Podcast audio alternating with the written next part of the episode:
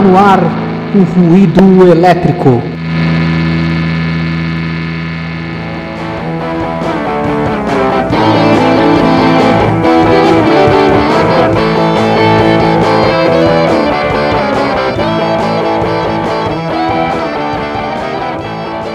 Olá, você que me escuta, começando mais um Ruído Elétrico, eu sou Henrique Castro e hoje eu tenho um convidado bem especial aqui, meu amigo Lucas Besseler, jornalista, e aí que eu vou chamar, vou já começar falando isso, provavelmente eu vou acabar chamando ele de Bugrino, porque é assim que eu chamo ele, então já adiantando para quando isso eventualmente surgir na conversa.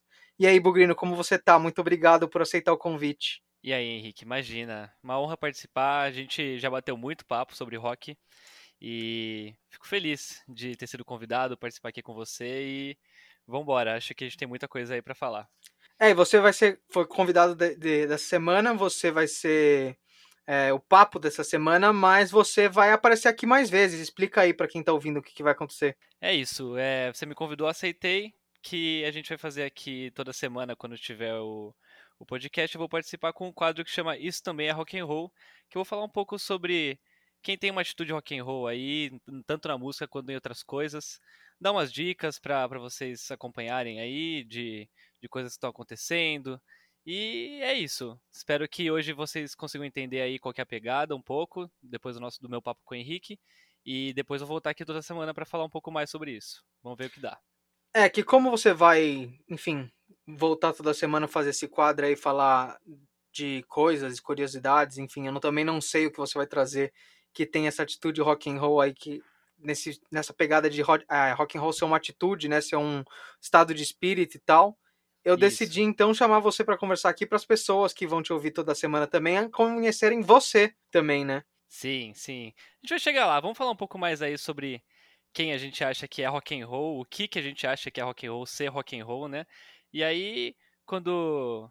Enquanto vocês vão me conhecendo um pouco mais, acho que aí fica mais fácil de eu falar um pouco mais sobre mim. Quem Porque seria? Já chegar falando. Já Não, chegar fala aí, fala aí. eu tenho uma atitude rock and roll assim. já, já acho que é, é, não é tão rock and roll, assim, entendeu? Ah, não, sim, mas quando eu falo conhecer você, é conhecer, sei lá, ouvir você falar, ouvir a gente trocar ideia, não tava, não tava Pode querendo crer. que você fizesse um, é, enfim, um sarau do porquê você é rock and roll. É, eu, eu fiz jornalismo também é, na Casper Libero, né? Conheci o Henrique lá. E depois disso a gente começou. A gente virou amigo muito por conta do rock, né, Henrique? De trocar ideia de música, de ir ouvir música junto e, e assim a gente acabou desenrolando uma amizade forte. E eu sou de Campinas, por isso Bugrino, né? Torço pro Guarani. Muita gente acha que esse é meu sobrenome, mas é meu apelido por torcer pro Guarani. Quem torce pro Guarani é Bugrino. E mo- hoje moro em São Paulo, assim, ou- ouço muito rock, ouço muito outras coisas também, mas eu acho que muito de, outras músicas contam com o elemento do rock, tanto na sonoridade, na, eh, na pegada, assim, quanto nisso que a gente tá falando de atitude, assim, e acho que é isso que eu tenho para trazer mais de, de uma, uma visão de como o rock. A gente cobra tanto do rock ser novo hoje, né? De se modernizar, mas eu acho que o rock tá presente em muita coisa aí que, que a gente acha que não, que fica preso em outro, pre- preso nessa nessa ideia de rock antigo assim, querendo que se modernize, mas eh, tenha um pouco da dessa parada clássica, né? Mas eu acho que o rock tem presente muita coisa e acho que é isso que eu tenho para trazer aqui, que que tem um pouco de mim também nisso. É, até porque isso que você falou do rock tá presente em outras coisas, o rock se, sei lá, ele se coloca assim nos outros gêneros, é porque se você pensar, o rock é um antigo pra caralho, né? O rock tem o que, sei lá, 80 anos, mais talvez. Sim. Então eu acho que é natural, é muito difícil uma coisa se manter, uma coisa artística principalmente, se manter assim, pura e intocada por tanto tempo. Eu diria que Muito. talvez impossível. por- Sim, mano, sim. E o negócio é que é- já é louvável da gente ouvir rock hoje em dia, sabe? Porque é isso, é uma parada que vem do- dos anos, ali dos anos 50, 60, anos 70 tem a explosão do rock, assim. E só de hoje a gente ainda ouvir, é muito difícil um gênero se manter por muito tempo mesmo. De muitos vão e voltam, alguns se modernizam, assim, mas essa longevidade, assim, é meio que exclusiva mesmo, né? É, é. E, porque, por exemplo, eu fico pensando, os gêneros que são tão antigos quanto o rock seriam, sei lá, É, o jazz é tão antigo quanto mais antigo do que o Sim. rock, né? O country, o blues, que são O que no blues, fim também sim. são os, os gêneros que mais ou os- menos que viraram rock, Exatamente, é. né, assim. É. E, mas E é eles isso não são tão vira, né? presentes ainda, né? Porque, por exemplo, o jazz, o, o blues, eles existem ainda, só que eles são muito no- do underground, assim, né? É, não são pop, né? É, É. Não estão no, no dia a dia. E é isso que é o que você falou aí do, do blues e do jazz serem os originários do rock. Eu acho que a longevidade do rock se dá por, ele ser originário de outros subgêneros, assim, entendeu? É, tanto que é, tão, é muito difícil hoje você falar isso do que é rock, porque é isso, já virou uma, uma gama de coisas e de, e de gêneros que é até é difícil de dar nome às vezes, entendeu? E no final é rock. É- E é isso. É, eu, eu tenho muito essa dificuldade. Eu, eu ainda tento, assim, eu gosto de é, ver, assim, onde se encaixa nos subgêneros, assim, só que são tantos, assim, do rock. Aham. E assim como a gente estava falando que o rock por si não é uma coisa pura, os subgêneros também não são, assim. Eles é, conversam muito entre eles. É, por exemplo, só o metal. O metal é um subgênero, do- seria um subgênero do rock, e o metal ainda tem vários subgêneros dentro do metal. Se você for fazer a Uhum. árvore genealógica lá que seja, é, é, é quase impossível também alguém se classificar num único. Tem gente que até gosta de se classificar, tipo, ah, eu sou, faço esse tipo específico, esse subgênero específico. Só que eu acho que isso é muito limitante, assim, né? Total. Eu acho que também é, isso rolou muito é, quando até era um pouco mais fácil, assim. Quando, tipo, nos anos 80, 90, assim, era um pouco mais fácil de classificar e a galera realmente queria fazer aquilo, assim. Eu sou, eu faço grunge. Mas a- a- se você pegar até a- as bandas de tipo, é difícil uma banda de grunge que sobreviveu, né? Mas se você pegar, por o exemplo, Pearl Jam sobreviveu. assim, é, é, o que, o, o que eles fazem hoje assim, você vai falar, é grunge? Não é, mas é rock, entendeu?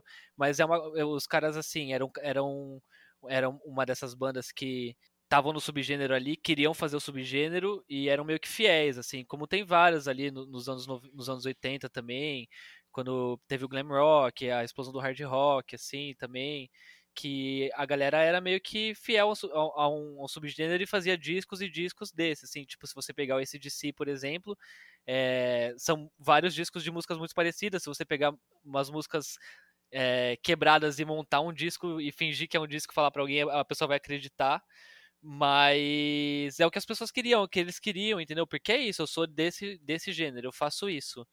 E eu acho que hoje a galera que, que quer fazer rock, que diz que faz rock, não tá tão presa nisso assim, mais. Eu acho que muda muito de um disco pro outro às vezes, assim. É... Então as pessoas estão abertas a fazer misturas, assim. E isso das, das bandas que eu, que eu acho que eu ouço assim, mais modernas, assim, vamos falar, né? Mas tem, tem muita galera também que é de coisa que eu não ouço, isso você sabe que eu não ouço tanto metal, até conheço, mas não ouço, que quer fazer metal. Hoje, uma, uma pessoa que começa a banda de metal hoje quer fazer isso também, entendeu? Mas é, tenho essa impressão que hoje a galera tá mais aberta a não, não se classificar, nem, tem, nem, tipo, consegue tanto dar um nome, às vezes quer inventar coisas mirabolantes e, e nem rola. É, por, na verdade eu acho que é uma coisa meio que. Isso é, talvez é uma volta, né? Porque eu acho que bem antigamente, assim, no começo, também não tinha muito isso. Nos anos 60, sei lá, você tinha os Beatles, você tinha o Hendrix e os dois eram rock. E uma coisa não Aham. parece nada com a outra, assim. É, o som acho que, que, o Hendrix gente- faz e o som que os Beatles faziam são duas coisas de outros mundos, assim. São muito diferentes. às vezes a gente tenta dar nome pras coisas antigamente que a galera nem pensava. É isso que você falou. Era rock. E aí É, era hoje em dia a rock, gente é- tenta e é isso. a gente tenta classificar um como uma coisa, outro como uma coisa que na época ali eles nem pensavam nisso, entendeu? Tipo, eles sabiam É. que eram diferentes, mas ao mesmo tempo eles tinham certeza que era a mesma coisa, que era o rock. Sim. É, até o, o próprio. Eu falei até nisso no, no episódio que eu gravei com o Pio, que a gente acabou falando bastante de Black Sabbath. A gente falou mais ou menos é, disso falando do Black Sabbath, porque o Black Sabbath se considerava uma banda de blues rock. Aham. As pessoas que depois é, colocaram eles como os inventores do metal, mas eles não chegaram lá fincando uma bandeira quando eles lançaram o primeiro disco deles do Black Sabbath. Ah, É, aqui estamos saber, estreando né? o metal. Sim. Pô, Exato, Sim, eles não tinham que, como isso. saber assim, eles não estavam, não foi uma coisa, não foi pensado que eles estavam criar um novo gênero. Exato, exato.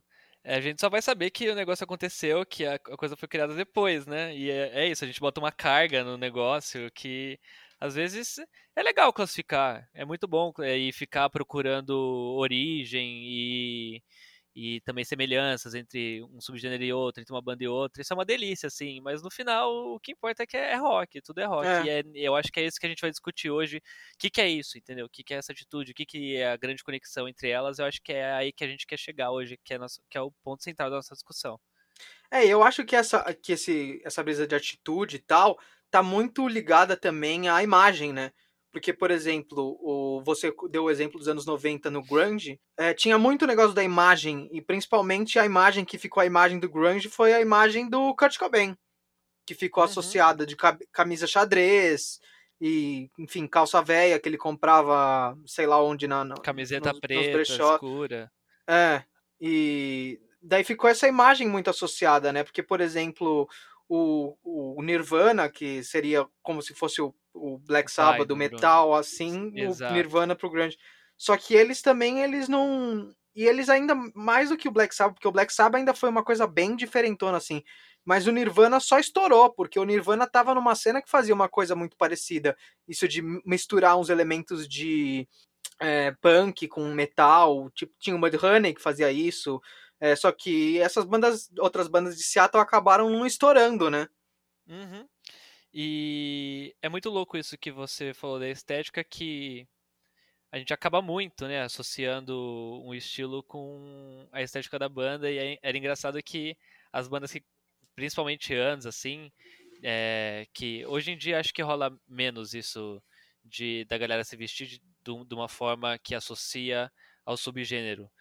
Mas antes, isso no, no grunge, no, no glam rock, no, no glam, no hard rock, no metal muito, que a galera realmente, tipo, uma banda que começava, até no emo, que a gente, se for falar mais de hoje em dia, assim, acho que é uma, no, no punk pra, pra caralho, que a galera, uma banda que começava tinha que se vestir da, da forma que, que as outras bandas também se vestiam, entendeu? É. E isso acho que acaba contando muito na ideia que a gente tem também de, por exemplo, de se uma, de uma pessoa ser ou não é, roqueira, assim, a gente tem associa muito é, ouve uma pessoa vestida de tal forma já sabe que ela gosta de tal subgênero ou não, assim.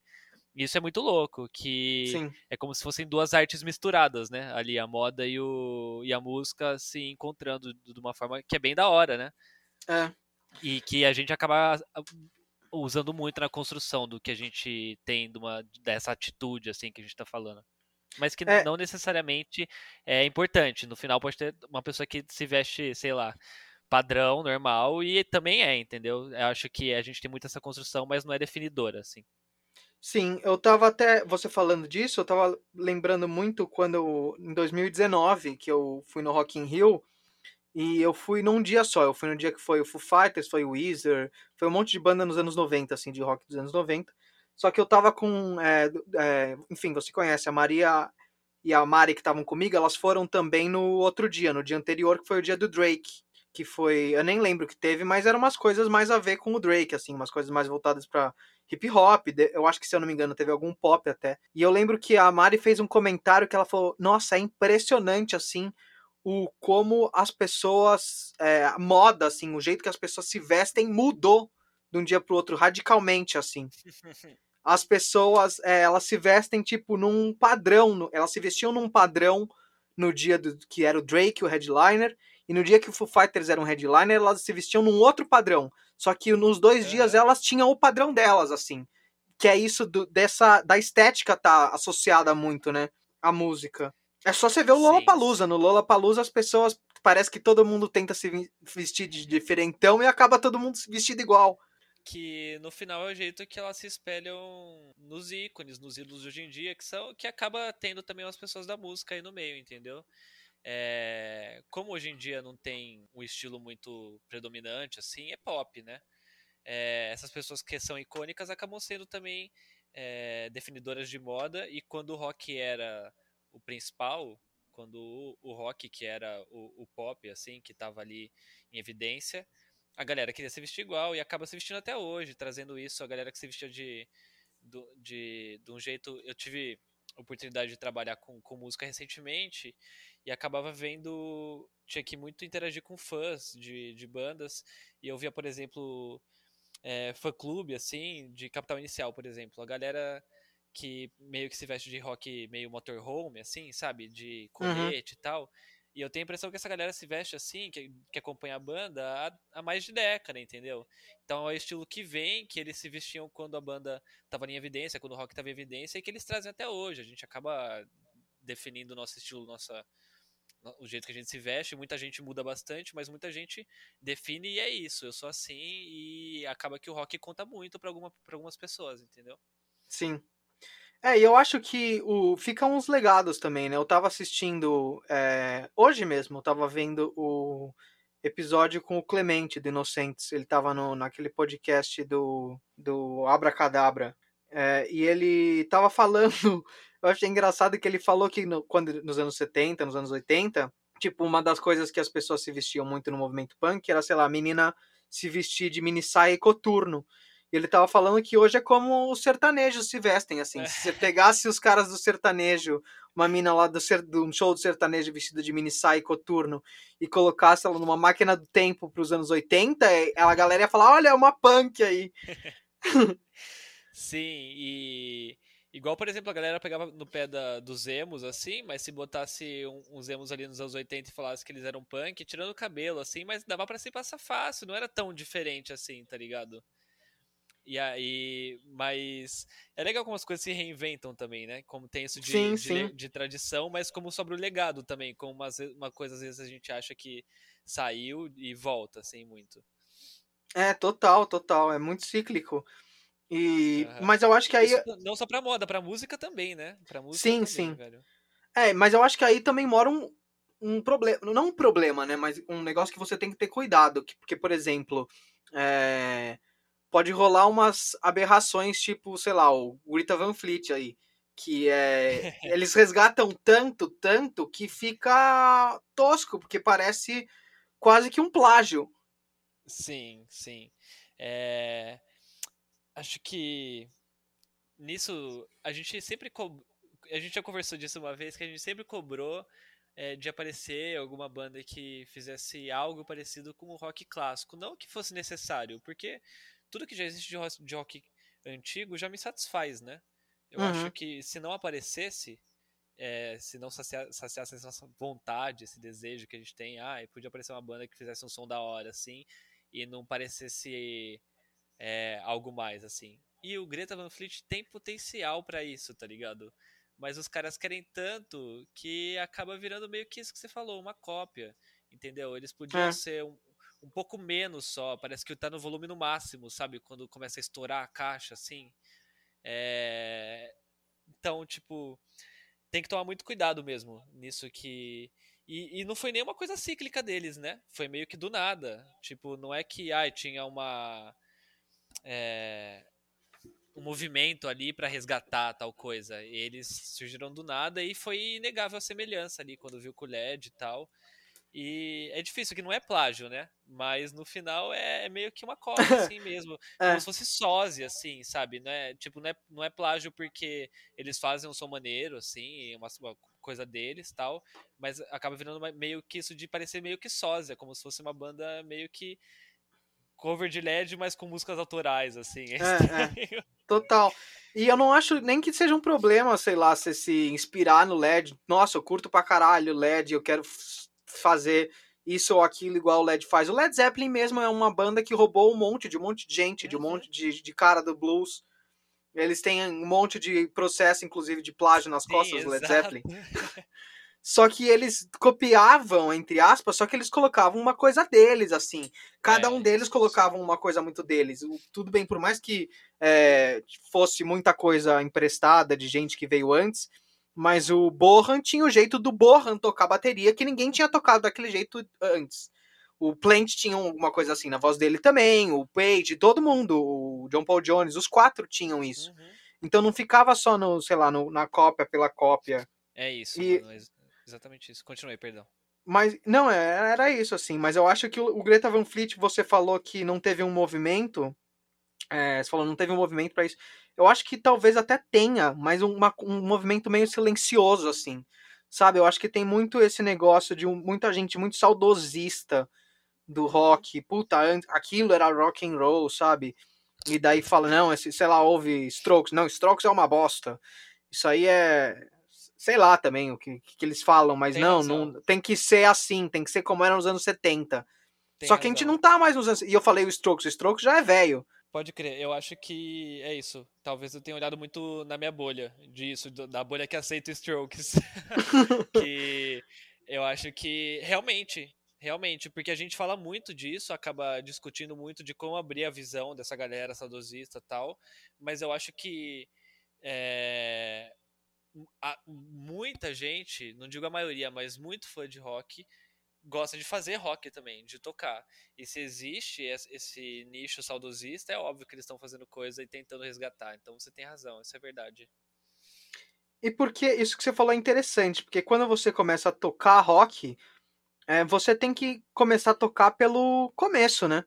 Você tem que aprender o começo. E o começo você acaba caindo inevitavelmente numa, numa coisa é, cronológica mesmo, né? Porque você vai aprender rock assim, a maioria das pessoas que gosta, quer aprender guitarra, sei lá, eu falo da guitarra porque é o instrumento que eu sei tocar, mas é, aprender rock, você começa pelo, sei lá, pelo ACDC, por uma coisa é, não, não básica, não quero, não quero usar as palavras, é, mas é básica, assim, sem, sem querer básico como se fosse uma coisa ruim, mas básico como a base mesmo do gênero. É, eu acho que, na verdade, uma coisa que é bem legal do rock e eu não digo que assim, ah, a pessoa que, que vai começar a tocar rock, ela tem que tocar esse disco que ela vai. Mas eu acho que é muito comum, porque uma coisa que sobrevive do rock é de ser uma coisa meio de passando da infância, de conhecer música, prim... o primeiro passo da música da galera, as primeiras músicas que as pessoas conhecem é rock.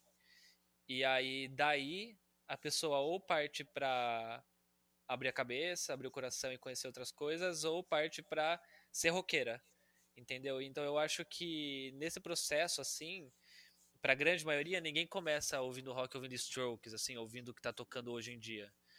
Eu, eu, nasci, eu nasci nos anos 90, 93, e eu comecei a ouvir música em 2000, é, e aí é óbvio que eu não ouvia as músicas de 2000, o rock de 2000, quando eu comecei a ouvir. Eu ia ouvir isso, esse, esse é, Beatles, Guns, Aerosmith. Então eu acho que a jornada do rock, assim, pra molecada, um moleque de 15 anos hoje, que também, ou de 7, que era o meu caso quando eu comecei a ouvir música, foi ouvir rock hoje, ele vai passar por esse processo também. Ele não vai estar tá ouvindo o que sai de rock de hoje em dia. Ele vai começar pelos clássicos, assim, vai fazer a jornada uhum. dele ali, entendeu? E quem começa a tocar acaba involuntário, é, involuntariamente, acho que é isso, se eu errei, perdão, tocando o que ela tá o que ela tá ouvindo ali no momento. E, e acaba sendo isso mesmo que você falou, de esse DC, de, de outras bandas clássicas assim, que que todo mundo sabe tocar, que a pessoa, o Nirvana mesmo, entendeu? Uma pessoa que pega o violão não sabe tocar Camas de War, não sabe tocar nada. nada, entendeu? Foi então, um dos é... meus primeiros riffs Camas de War é, também, acho que de todo mundo. Porque é facinho e é gostoso de ouvir, é. é. uma música que todo mundo conhece, entendeu? Porque é isso, é o processo que todo mundo que, a maioria, né? Não vou falar todo mundo porque é óbvio que, que alguns não, mas que a grande maioria da galera que, que, que pega pra ouvir rock passa e que, e que nos outros gêneros não tem, velho não tem. Uma galera que for ouvir sertanejo hoje, por exemplo, e não tô, não tô falando isso como demérito do sertanejo, eu não sou do tipo que acha que um gênero é pior que o outro. Mas ela vai ouvir as músicas sertanejas que são hit de hoje em dia. Talvez ela não vá ouvir os clássicos, nem do sertanejo universitário que tocava há 10 anos atrás, nem do, do Chitãozinho Chororó, nem do sertanejo, do sertanejo raiz, assim. Pra ela talvez não bata, entendeu? Enquanto pro fã de rock é muito mais fácil e muito mais comum, assim. É. É, eu acho que isso tem a ver também com o fato de que o rock meio que voltou pro underground um pouco, né? Uhum. Porque você tá falando, não, uma pessoa de hoje não, não ouve as músicas de rock de hoje, porque se você procurar, ninguém ouve, porque elas não tocam mais. A não ser que você liga no 89 uhum. ou na uhum. Kiss ou alguma coisa que toque rock. Você não ouve na, sei lá, você não tá no supermercado e ouve a, no, a nova música de rock não. que foi lançada. Tipo, isso não existe mais. E não Tem sei, eu não, não já. tava vivo pra saber, mas eu imagino que nos anos 80 tocava rock na padaria. Exato, total, mano. Total. É, acho que quem ouve rock hoje é porque tá afim, porque é fã, porque tá procurando, entendeu? É, Então por isso que tem que passar por tudo isso pra conhecer rock, pra conseguir gostar hoje, tem que passar por tudo isso de ouvir os antigos pra aí sim falar, ai meu Deus, vou procurar o que tem de hoje em dia, entendeu? É, e é legal porque você também consegue, a partir dos antigos, se localizar no, no hoje, né? Porque como a gente estava falando antes que tem tanto subgênero e tal, e a partir dos antigos você vai entendendo os que você gosta, né? Exato, saber o que você gosta É, e o que você não gosta, é, é isso, vai construindo mesmo, porque é isso. Eu gosto de rock, você gosta de rock, mas a gente não gosta de- das mesmas bandas exatamente. sim, sim. Nada, não é que o que o que a gente ouvir de novo de rock não vai agradar a nós dois. Tem toda uma construção por trás, o que é muito massa também. Que é isso, dá pra, no mesmo gênero, ter diferentes gostos, diferentes opiniões, o que é, o que é muito da hora. É muito legal, é. Eu já, já tive várias vezes nessa situação que você fala, ah, você de rock? Ah, gosto, vou colocar uns rock aí. A pessoa coloca essa música que eu não curto, assim, sabe? Sim, Porque é isso, é, mui- é uma coisa muito plural, assim, rock. Sim. Ah, já ouvi gente, Você toca rock? Toco. Aí eu pego o violão, só toco música triste, às vezes eu quero rock. Eu, é. Eu tô tocando aqui, velho. É, mas é porque agora eu tô lembrando, assim, falando é, que eu tava falando que você começa a conhecer. Eu comecei a ouvir rock. Eu comecei. Na verdade, isso talvez seja um ponto de partida meio incomum, isso que eu acho doido, assim. Que eu acho que se você pegar desde um metaleiro, ou, sei lá, galera do punk, ou a galera do progressivo, galera de qualquer área, assim. É, as pessoas gostam muito dos Beatles, né? Os Beatles é uma coisa que parece. Talvez por ser Uhum. muito no começo, assim, do rock. é, Quando, foi quando o rock, na verdade, começou a virar pop, né? É, Pop no sentido não do gênero, mas pop no sentido de é, estourar, explodir, ser acessível, ser apelar para as massas. é que foi meio que definidor de gênero, de tipo, tudo que veio depois tem de certa, for- certa forma influência, acaba influenciando uma influencia a banda A, que aí influen- influencia a banda B, não é que diretamente influencia todas as bandas de rock, entendeu? Ai, minha influência é Beatles, mas Sim, sim. ramifica tanto o que vem depois, e é por causa da época mesmo, é porque veio primeiro. E, e não só definidor também, mas como cravou, né? Isso de- do rock ser o mainstream, ser o que toca. é, e tudo que veio depois e que fez sucesso é meio que graças a isso. Então É. tem que, tem que respeitar. Não queria usar jargão, jargão assim, mas literalmente tem que respeitar, assim. E acho que todo mundo entende isso, entendeu? Aham. E, e acaba que sendo. É isso, quando a pessoa quer. Não é que é a primeira coisa que a pessoa vai ouvir, mas em algum momento a pessoa que gosta de rock vai fazer a tour, assim, vai ouvir, sabe? Vai procurar entender, ler sobre. Acontece muito, assim. E sei lá. Acho que é, é por isso que é unânime. Não encontro nenhuma outra banda por, que veio depois que, que tem esse apelo, assim. E eu acho que uma coisa, voltando para o que é o, o, a pauta principal da nossa conversa, né? Que faz os Beatles serem quem eles são, assim, nesse cenário, assim, como de, de uma referência máxima, assim, vem muito da atitude deles. Porque nos anos 60 tinha, é, o, por exemplo, o Beach Boys, que é uma banda que eu não, não, não ouvia muito, assim. Eu comecei a ouvir faz um tempo, um amigo meu me indicou, é, e eu comecei a ouvir, mergulhar, assim. Eu achei muito legal, assim. Eu nunca tinha ouvido a fundo as coisas do Beach Boys. E os Beach Boys, eu acho que é, tem alguns discos da carreira do Beach Boys que estão no nível dos melhores discos dos Beatles, assim. Sim.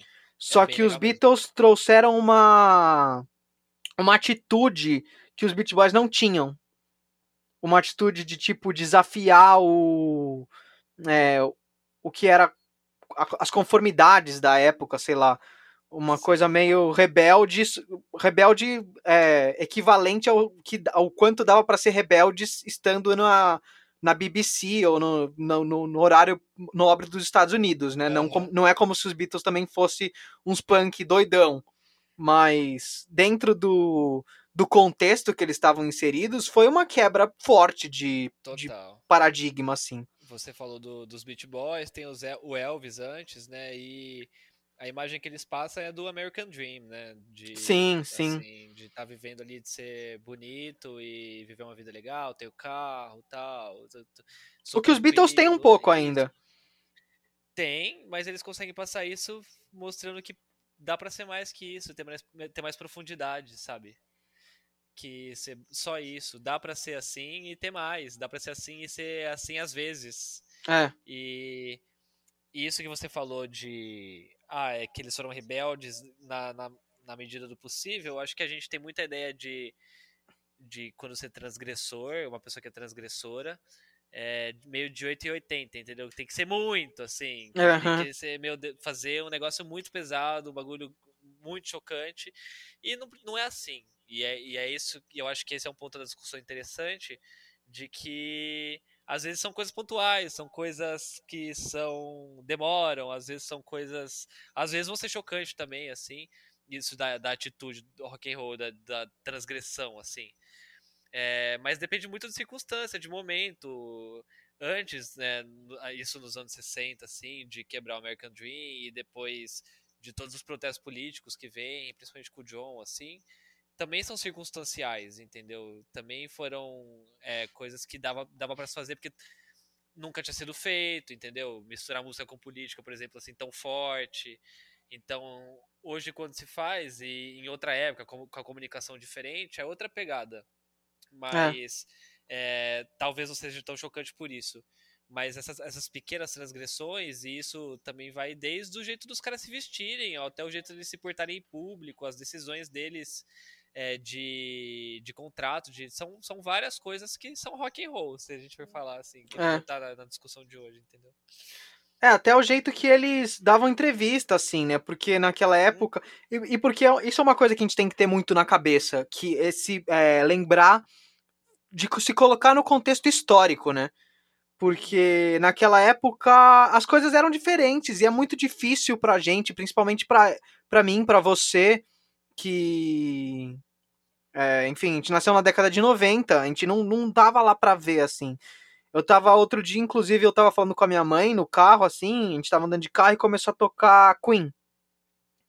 E daí ela começou a falar que o Fred Mercury naquela época era uma coisa ultra transgressora, assim. Porque ele era todo afeminado no palco e fazia aquela performance todo. E eu nunca tinha parado para pensar, por mais bizarro que seja falar isso, assim, porque eu não, não vivi os anos 80. Então ver alguém igual o Fred Mercury hoje, para mim, é normal. Normal, exato. A gente vê isso na rua. É. E, mas na época, nos anos 80, era um absurdo, assim, era completamente transgressor ser o Fred Mercury.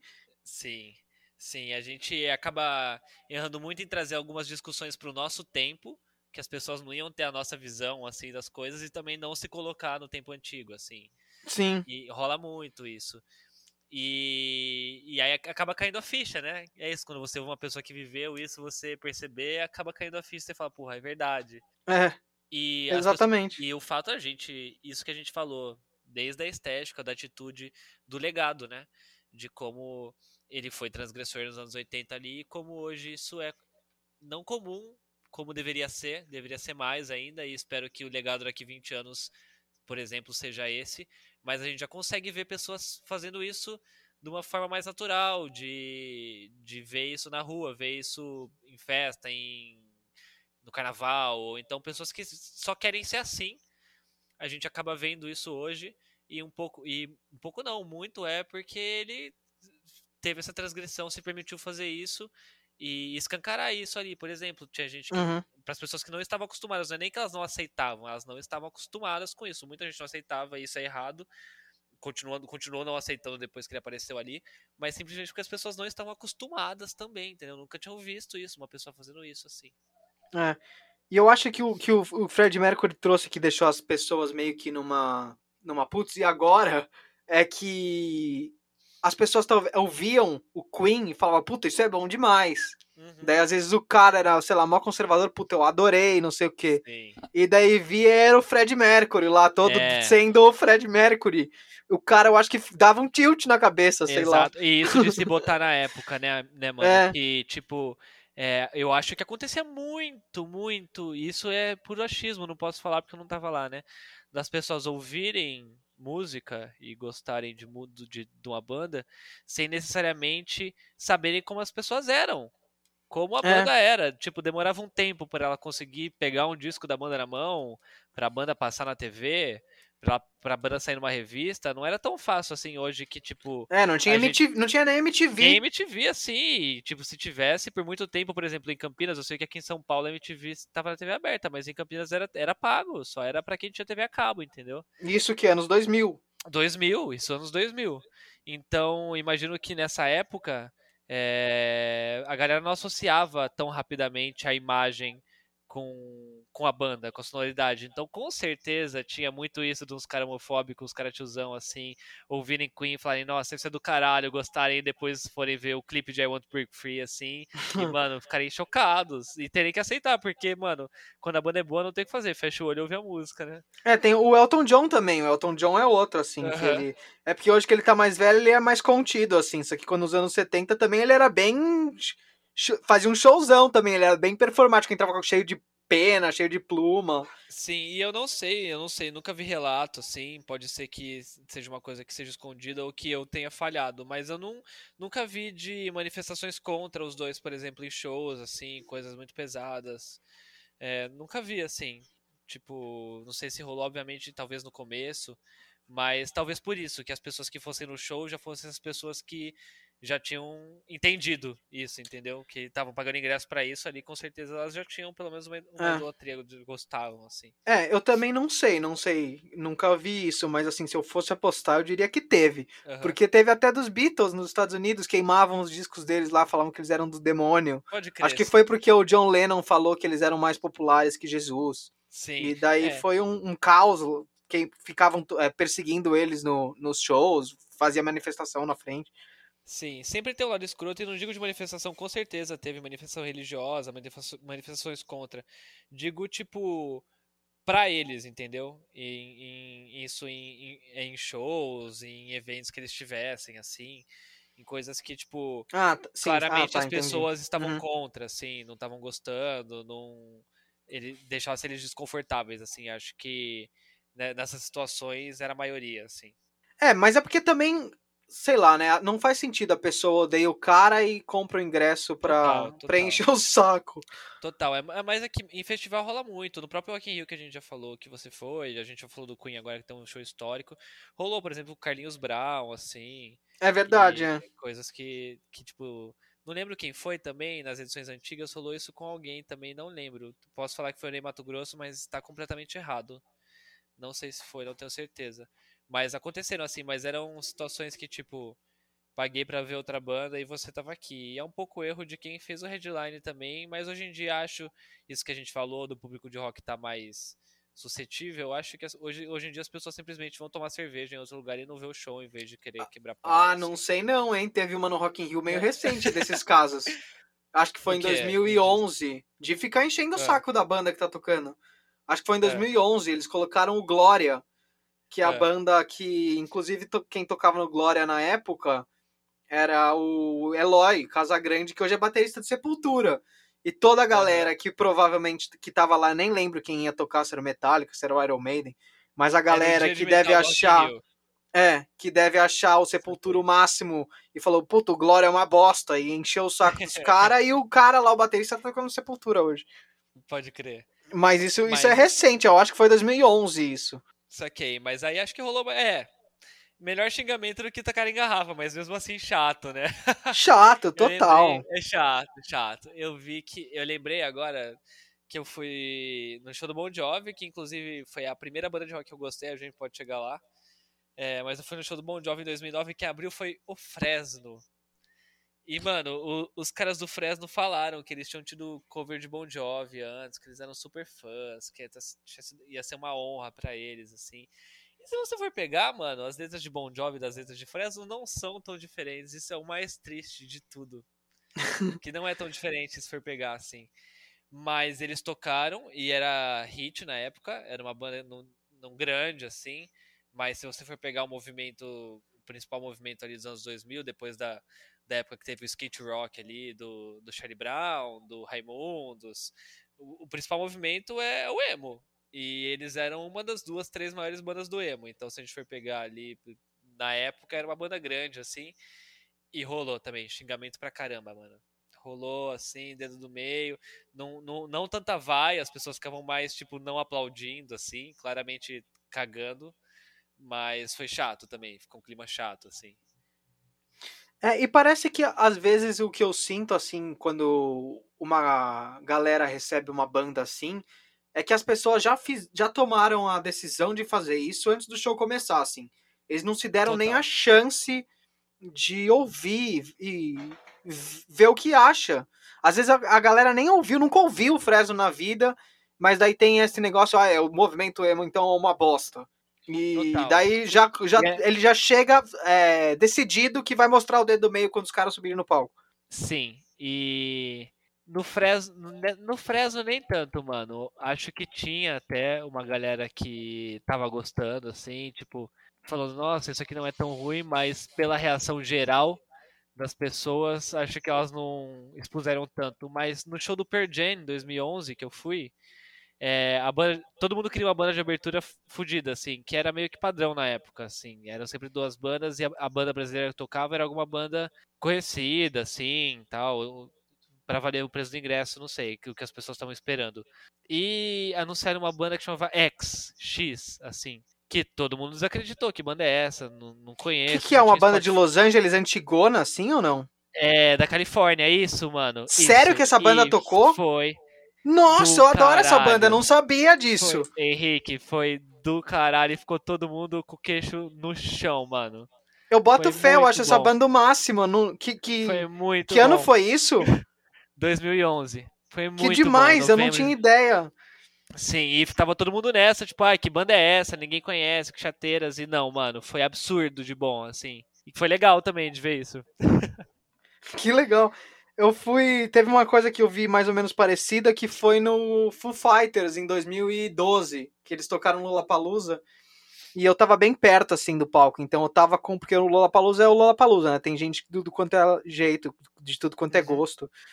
Só que eu tava bem perto no palco, bem perto. Então eu tava assim com os fãs do Foo Fighters. Eu tava num show do Foo Fighters, basicamente. Porque eu tava na, no lugar de todo mundo que chegou cedo, queria ver o Foo Fighters e tava meio que cagando realmente pro resto do festival. E daí quem tocou antes do Foo Fighters foi o TV on Radio. E daí foi mais ou menos isso, assim. Todo mundo, ai, que saco, vai começar um show aí de uma banda X. E daí no final do show tava todo mundo dançando, assim, adorando o show. E foi, foi, bem legal, assim, eu nunca tinha ouvido falar dessa banda e eu tava mais ou menos nessa também, puta, mais um show antes de, no fim do show eu tava junto, assim, caralho, que demais. Legal, muito bom. É, falando de Lollapalooza aí do Perjam que eu falei antes, um, um amigo foi, acho que foi 2018, na edição de 2018 do Lollapalooza, e ia tocar o Perjam no final da noite, ia ser o headline, mas ao longo do dia a programação não era tão, vamos dizer assim, de rock. Uhum. Mas aí, mas aí o meu amigo foi para ver o show do Anderson Paak, que é um cara que eu gosto muito, que a gente já pode aproveitar para falar isso de atitude rock and roll, de isso também é rock and roll. Ele toca bateria pra caralho, ele toca bateria cantando, assim, e ele falou que a galera que, é tava difícil. ali também. O que é muito difícil de fazer, a gente pode entrar assim, que são poucos que fazem. E ele, ele falou que essa galera que também tinha ido para ver o Per Jam tava colada no palco ali, que onde ia ser o show do Per Jam à noite, ficou também embasbacada, assim, chocada, entendeu? O que é muito massa, entra nisso de outro gênero, assim, que tem elemento pra caralho, porque ele tem do soul e tal, e que, inevitavelmente do rock também, ali. Uma banda ao vivo, é sempre bom ver banda ao vivo boa, independente se for, mano, guitarrada do Pará, se for uma banda, um, um, grupo tocando samba, pagode, ver uma música ao vivo bem feita sempre é muito massa. E ele falou que a galera tava ali passada também, esse, esse mesmo esquema, assim, de não tava esperando isso tá acontecendo agora. Esse show tá sendo muito bom, assim. O que é muito massa de festival, assim, que é, é dá essa, tem esse fator inesperado. Diferente da galera que foi pro Fresno já decidida a odiar, entendeu? Porque já sabia antes que era isso que ia tocar, só tinha isso, acaba tendo esse fator imprevisível em festival, assim, de coisa nova, que é bem massa também. É, então. E eu acho que isso até é uma, é uma crítica, assim, que eu tenho ao Rock in Rio, que o Rock in Rio meio que se rendeu a essa chatice, né? Do oh, rock in Rio tem que ser rock. E daí tem muito pouco de tem o dia tal, o dia Y, o dia X, o dia Y, o dia Z. E perde um pouco dessa mistura, né? Que eu acho que é legal do Lapalusa, tem muito festival na Europa, enfim, eu nunca fui, mas eu vejo pelos, pelos lineups que tem os festivais na Europa tem muito isso. De tocar no mesmo dia, sei lá, o a Miley Cyrus e o Metallica. Que inclusive a Miley Cyrus cantou uma música do Metallica, fez um cover do Metallica que foi demais. Você falou dela agora, eu acho ela muito rock and roll. E, e não só nisso de estética, de atitude, assim, de, de transgressão, mas às vezes, musicalmente também, assim, ela tem um cover de Blonde também muito massa, velho. Muito massa mesmo. É, eu é, não sei se você já viu quando o Chris Cornell morreu, eles fizeram um, um show, meio que um show homenagem, assim, no, em Los Angeles e chamaram várias pessoas, é, enfim, amigos do Chris Cornell mesmo, né? Chamaram os caras do Audioslave, né, os caras do Pearl Jam, do Soundgarden, para tocar. E uma das convidadas foi a Miley. E ela cantou uma música do Temple of the Dog, que é uma banda antigona do Chris Cornell, Sim. quando ele tocava com os caras do Pearl Jam. Hunger, alguma coisa, não é? Não, ela tocou, eu acho que Say Hello to Heaven. Sim, foi essa mesmo, mano. Foi essa mesmo. E daí ela. Eu vi uma entrevista com ela no Howard Stern. Que, ela, que ele tava falando, eles estavam conversando sobre isso, e ela falou muito sobre isso, assim, como é, quando ela entrou no palco, ela sentiu um clima meio de desconfiança, assim. De tipo, hum, Miley Cyrus, porque ela claramente era a pessoa que não, não combinava lá no, no na lista. que você falou. É, é tinha, sei lá, tinha o Metallica, tinha o Dave Grohl, Sim. tinha o, Pearl Jam e a Miley Cyrus. E daí ela falou que como ela viu, assim, como ela foi ficando feliz, que, as, que aquelas pessoas foram, começaram a ganhar, assim, o, o que tava acontecendo, ah, sabe? Falar, puta, nossa, ela, ela canta bem pra caralho. Ela curte muito rock, mano. É, tipo, realmente, ela. A galera zoa que ela faz uns covers ruins e acontece. Porque ela faz muito cover de rock, porque ela realmente curte. E aí você vê que ela faz pop, assim, e não é todo, toda música, toda fase dela que ela tenta botar elemento de rock. Mas em alguns momentos, sim.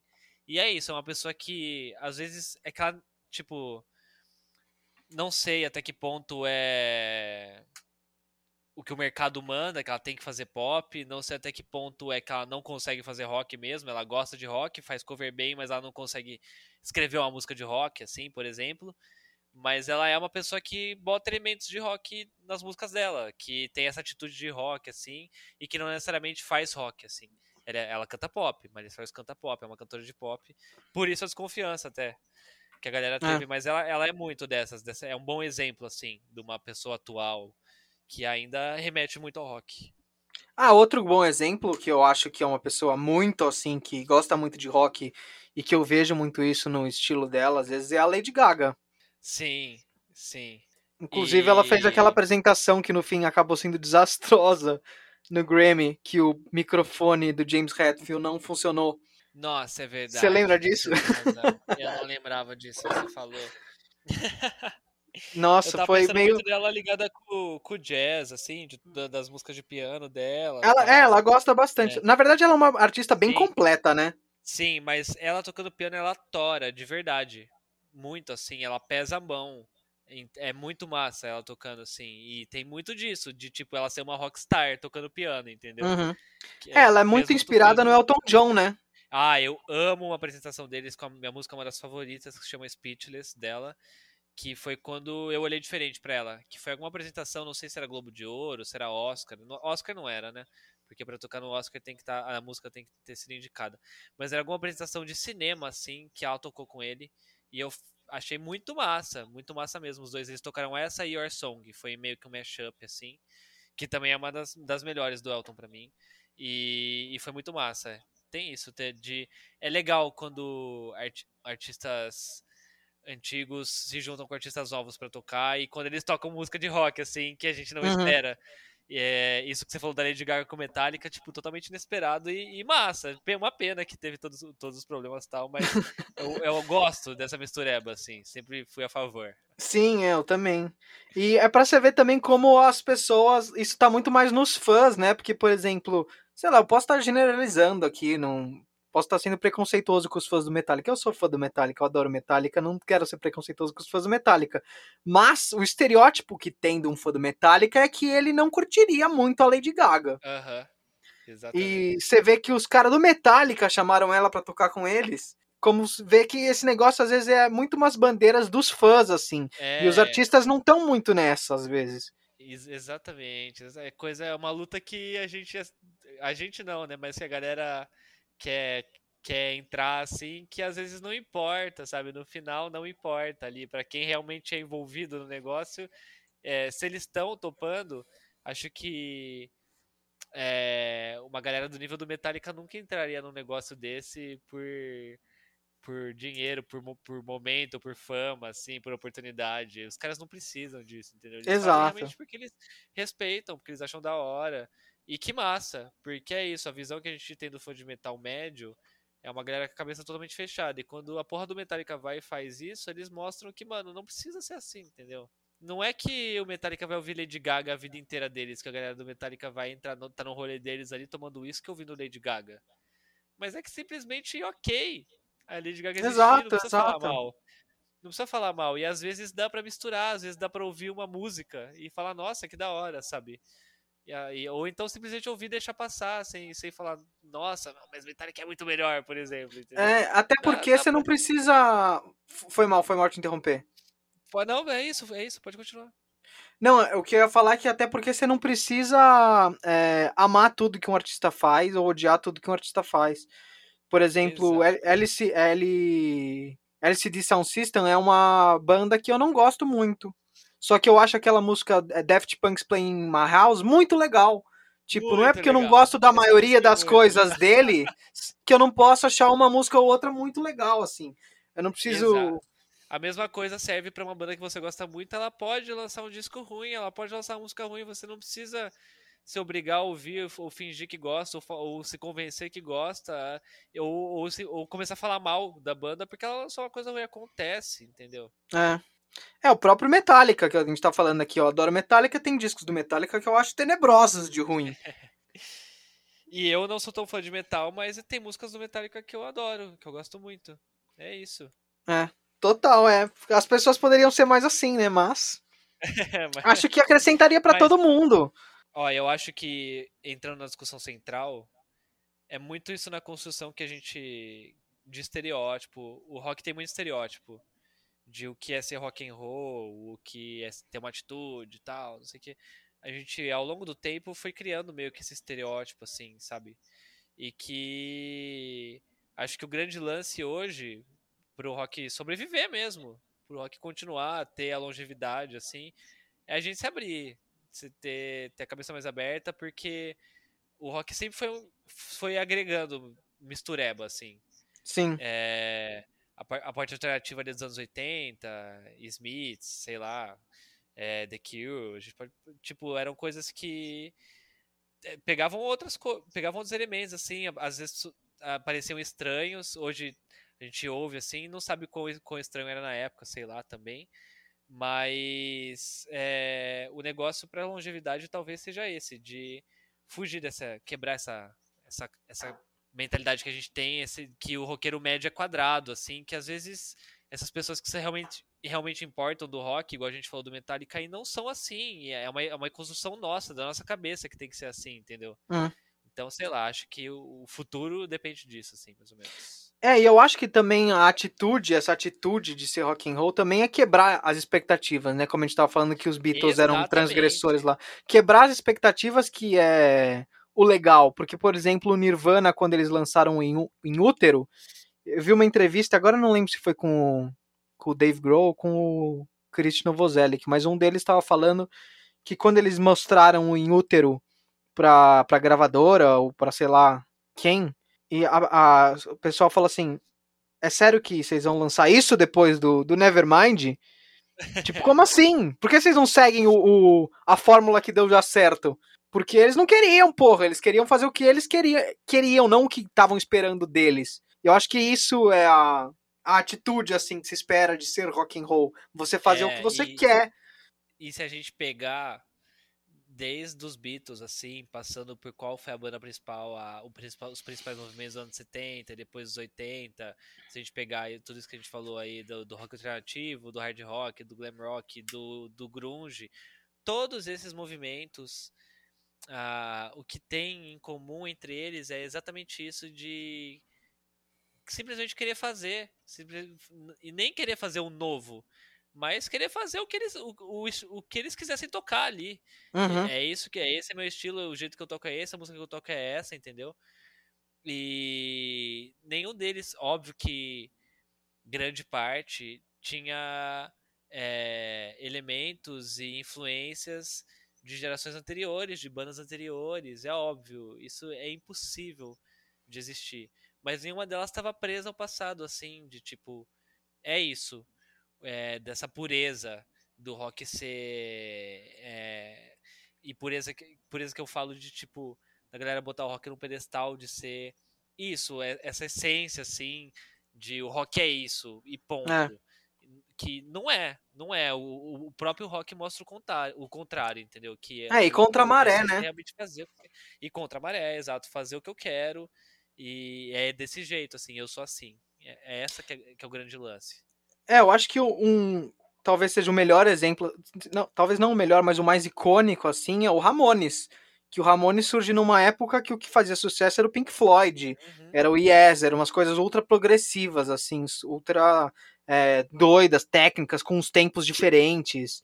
E daí o Ramones explode tocando, o cara, o Johnny Ramone tocando meia dúzia de power chords, é, né?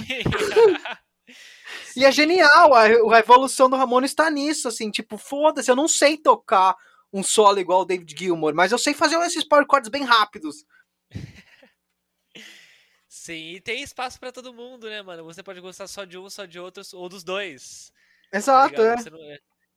é. E rolava, acho que a gente tem essa ideia de tipo, ah, o cara é punk, ele tá ali de, de jaqueta de couro, tal, ele é punk a gente acha que ele só gosta disso, entendeu? De rock. Não é, ele pode gostar de outras coisas também.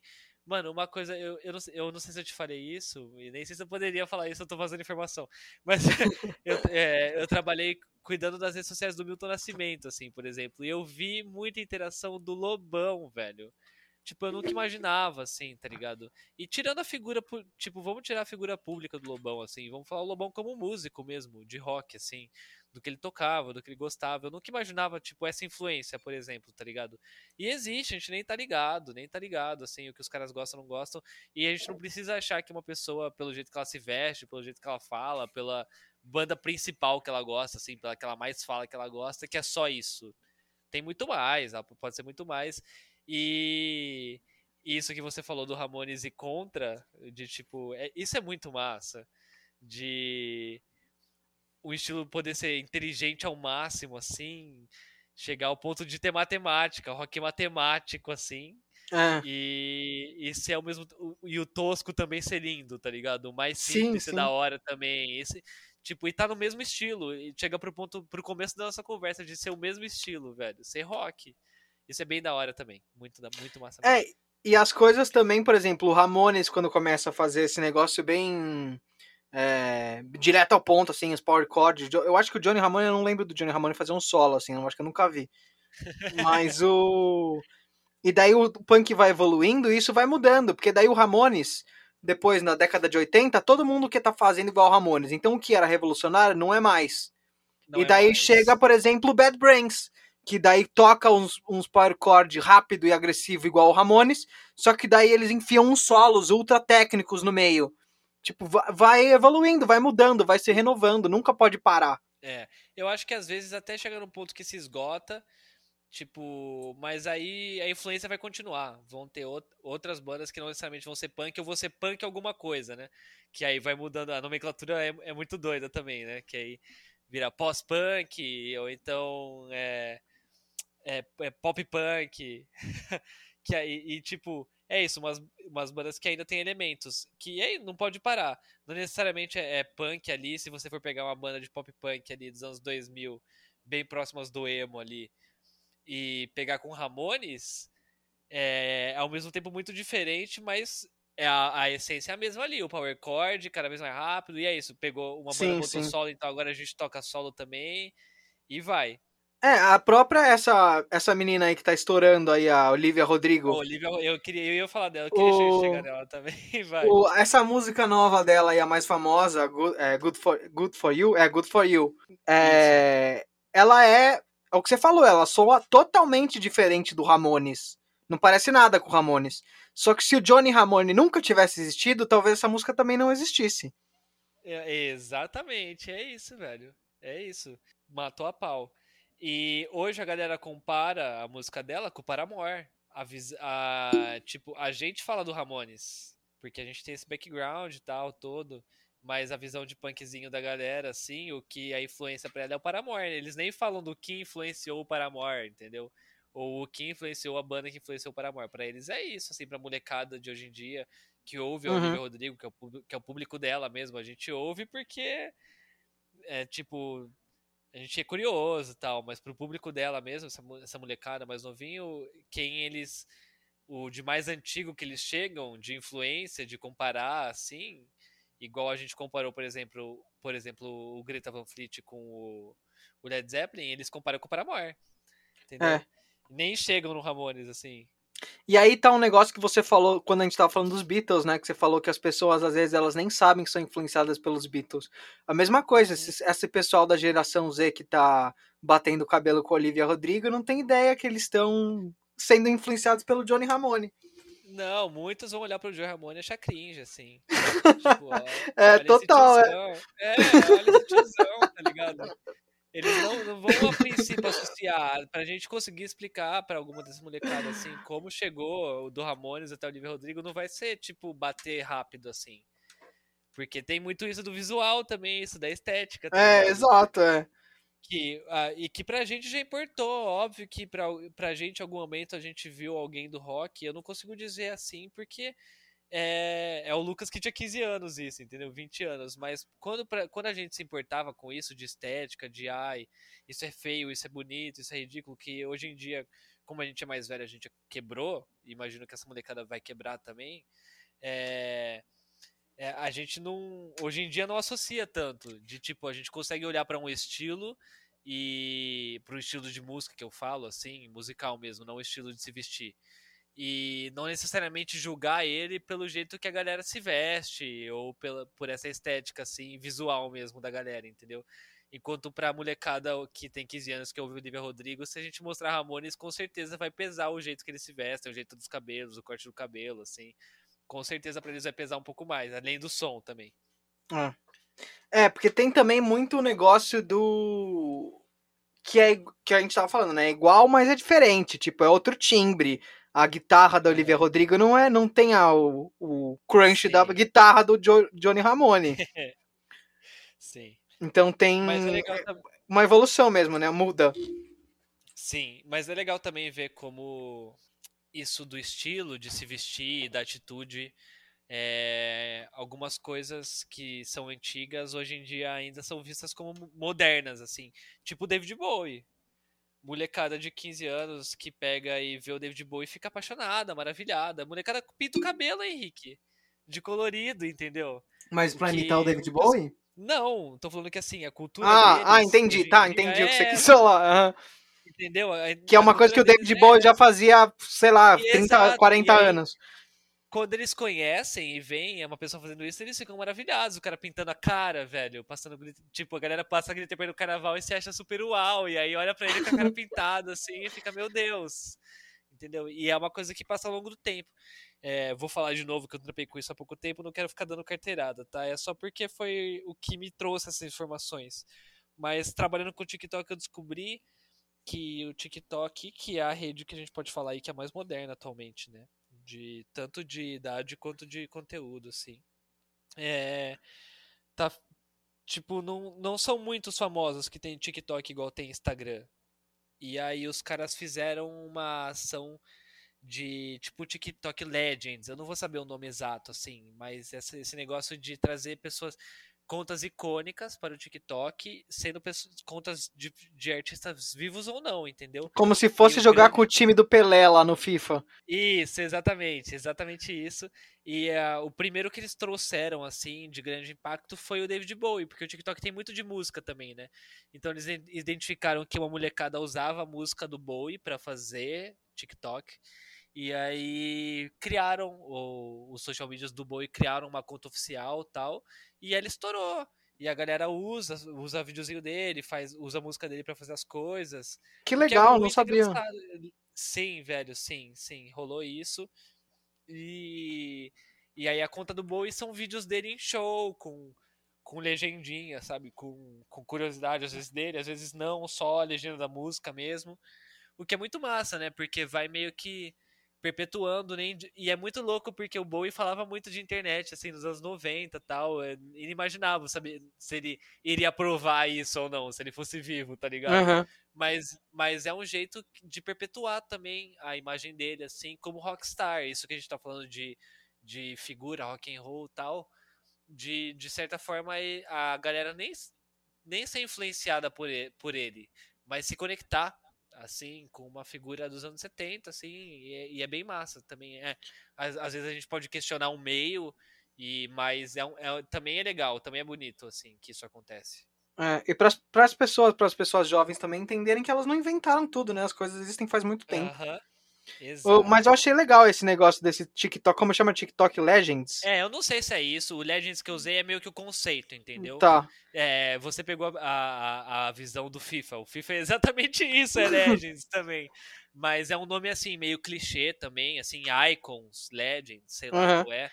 Mas é, o conceito é esse, de pegar grandes figuras, e não, não só a gente que já morreu também, com contas de artistas vivos, mas o primeirão, assim, foi o Bowie. Porque eu ia sugerir, se alguém do TikTok estiver ouvindo aí a minha sugestão, eu acho que um artista que apelaria muito para essas gerações mais novas, assim também, que é um artista muito moderno, era o. E é que é um artista que recentemente só estava na internet, porque ele era muito avesso a tudo isso, né? Só que depois que ele morreu, que pegaram o conteúdo dele para ganhar dinheiro às custas do, do falecido Eu e meteram tudo na internet, é o Prince. É, eu acho, trazendo pro rock assim, a galera. O Prince é visto como um, um cantor de pop, né? E, Mas o Prince tem uma, uma pegada rock Ele é um forte. puta guitarrista, ele é um puta guitarrista. Nas músicas ele tem muito de rock. E nisso da atitude também, de ser um rockstar. Ele é um dos maiores rockstars, Sim. assim, que já pisaram nesse mundo, assim. Aquela e... música. Pode falar. Fala, pode fala falar. Não, ia falar só que aquela e- música dele, When the Doves Cry, tem um solo lá que o O Ed Van Halen chora. Chora, chora, amigo. É exatamente isso, entendeu? E eu vejo que ele não é uma pessoa muito. Quando as pessoas falam de ícones do rock, assim, tipo o, o Hendrix, o, o Bowie, o Slash, entendeu? É, até se for levar um pouco pro country, assim, o Johnny Cash, ou então o Bob Dylan, é, fugindo um pouco dessas figuras mais tô tentando fugir do clichê do rock e do roqueirão pra mostrar como o Prince nunca tá nessas listas. Ele nunca tá, assim, como um grande rockstar, sendo que ele era, entendeu? Uhum. E aí você me. A hora que você tava falando da, da Miley Cyrus, que ela chocou a galera tocando no tributo lá pro Chris Cornell, eu lembrei muito do tributo pro George Harrison, que o Prince vai tocar. É, o I Guitar Gently Whips. E aí acho que tá. É, como que é o nome do, do, do outro cara que tá? Pete alguma coisa? Que você gosta muito? O Tom? Petty tá cantando. Tom Pet, Tom Pet, isso. Aí tá, tem o filho do George também, tem mais os outros caras, e o Prince é meio que o último a entrar. No começo do vídeo ele nem. Ele tá meio nas sombras, assim. Uhum. E aí, quando ele entra, é meio que isso, que estão os roqueirão lá clássico, que a galera tá mais respeitando, e quando ele entra, ele arregaça no solo, assim. Arregaça mesmo. E ele tocava muito, não era só. E não era só da atitude de rockstar, assim, de rock and roll, de transgressão, ele realmente tocava muito e, e tem boas músicas de rock, assim. E eu não vejo ele entrar nessas listas, assim. É, então acho que o é Prince boa- talvez tenha o, o ponto que ele, ele próprio, né, nunca se vendeu como um cantor de rock. Sim, sim. Por- até porque ele não era só isso, né? Ele tem a, a música dele vai do pop ao funk, ao soul, a tudo. Ele passou por tudo. E também eu acho que o rock nos anos. É, na época do Prince, assim, nos anos 80, nos anos 70, era o, main, o rock mainstream, pelo menos, era uma coisa muito branca, né? Coisa. Sim, também. Também tem essa. É, e é isso que a gente falou de se botar na visão do tempo, né? É, é, você disse aí que o Prince nunca quis ser roqueiro, é verdade. Ele nunca quis ter essa carga de, ai meu Deus, olha como eu sou guitarrista. Tipo, talvez de se mostrar um, um guitarrista foda, sim, ele quis provar isso, talvez ao longo do tempo. Mas de falar, olha aqui, eu sou roqueiro, eu toco rock, isso nunca foi uma pretensão dele. E é mais meio que uma coisa de uma análise nossa mesmo, isso que a gente falou de querer dar nome aos bois tal. É, mas mesmo para essa galera que tem essa visão de fora, assim, de, de aceitar outras coisas como rock, eu, eu não vejo o Prince ser tão valorizado, assim, por isso, por isso que eu citei. Eu acho que isso, na verdade, que faz o Prince ser tão rock and roll, assim, porque ele tava cagando e andando, se as pessoas consideravam é, ele rock and roll. É, sim. Mas só para terminar a discussão Prince, assim, que, que foi o que você trouxe, que realmente a molecada de hoje em dia se devia olhar para ele com carinho como olha pro Bowie assim, e pra galera do TikTok levar como consideração também, porque ele é icônico, é uma figura icônica assim, e que talvez tenha sido pouco, traba pouco trabalhada, assim como o Bowie em alguns momentos é, teve um declínio também, mas hoje em dia a gente vê ele como se fosse, tipo, meio que intocável, sempre foi isso, entendeu? E, e também não, não foi, teve momentos que o Bowie não foi tão icônico para aquela época que ele estava vivendo não era tão re relevante para aquela época, mas hoje a gente olha como meu Deus, entendeu? Porque é isso, tem, a gente olha pro todo, a gente não viveu aquela época, a gente olha pro todo, pro Bowie como todo, e acho que o Prince olhando como todo também é muito icônico também. Sim, com certeza. E para finalizar então, para dar um uma prévia do, do quadro que vai começar na semana que vem, é, eu queria que você elencasse aí o um talvez seja difícil, né? Mas alguém. É, um só, vai. Não precisa ser o mais, mas alguém que você pensa um brasileiro aí. Que você acha que é rock and roll pra caralho. Que não, não, seja, que não seja um, um cara do rock. É, então, quando, você, quando eu comecei a pensar assim, numa pessoa rock and roll, já é isso que, a gente, que eu falei do estereótipo, por exemplo. Ah, pegar para mostrar uma pessoa, um brasileiro rock and roll, vou pegar alguém que é mesmo, que se veste, assim, tipo Supla, por exemplo. Uhum. Não, mano, não. É isso, é, e acho que até para mostrar qual que é a vibe do quadro, o que eu vou trazer, assim, para falar, é... queria pensar em alguém que fosse de fora mesmo, assim, da música, que fosse alguém... Não que eu vá só... Às vezes eu vou trazer algumas coisas de música, isso que a gente falou, por exemplo, da Olivia Rodrigo, que é um bom exemplo, da Miley Cyrus, às vezes vou trazer umas coisinhas assim também, mas vou falar muito de gente de fora do rock que, que é o rock and roll. E não sei, cara, eu não, não, pense, não, não vim com uma resposta pronta, não. Conversando assim com você, fiquei pensando agora. Dá um exemplo assim, talvez não fosse, não é o maior de todos, mas pensando em alguém assim, que é tipo o Crack Neto, velho. o Crack Neto, o Crack Neto é, é, um bom exemplo. Ele, ele fala o que ele quer. Ele, ele, ele é fala o que ele quer, é isso mesmo. É. é, eu sou assim, vocês vão ter que me aceitar assim. Você, quem gosta de mim gosta muito. Igual, Você... que, é, que, igual roqueiro mesmo, entendeu?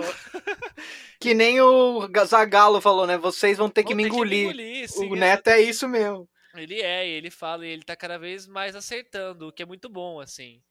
Porque é muito bom quem. E agora, tirando para além do crack Neto, assim, é, é muito bom quando é, a galera que é transgressora tem uma ideia legal e consegue atingir outras pessoas com ideias legais. E eu vejo que o Neto tem acertado, assim, na, em algumas coisas que ele tem falado, mesmo do jeitinho dele.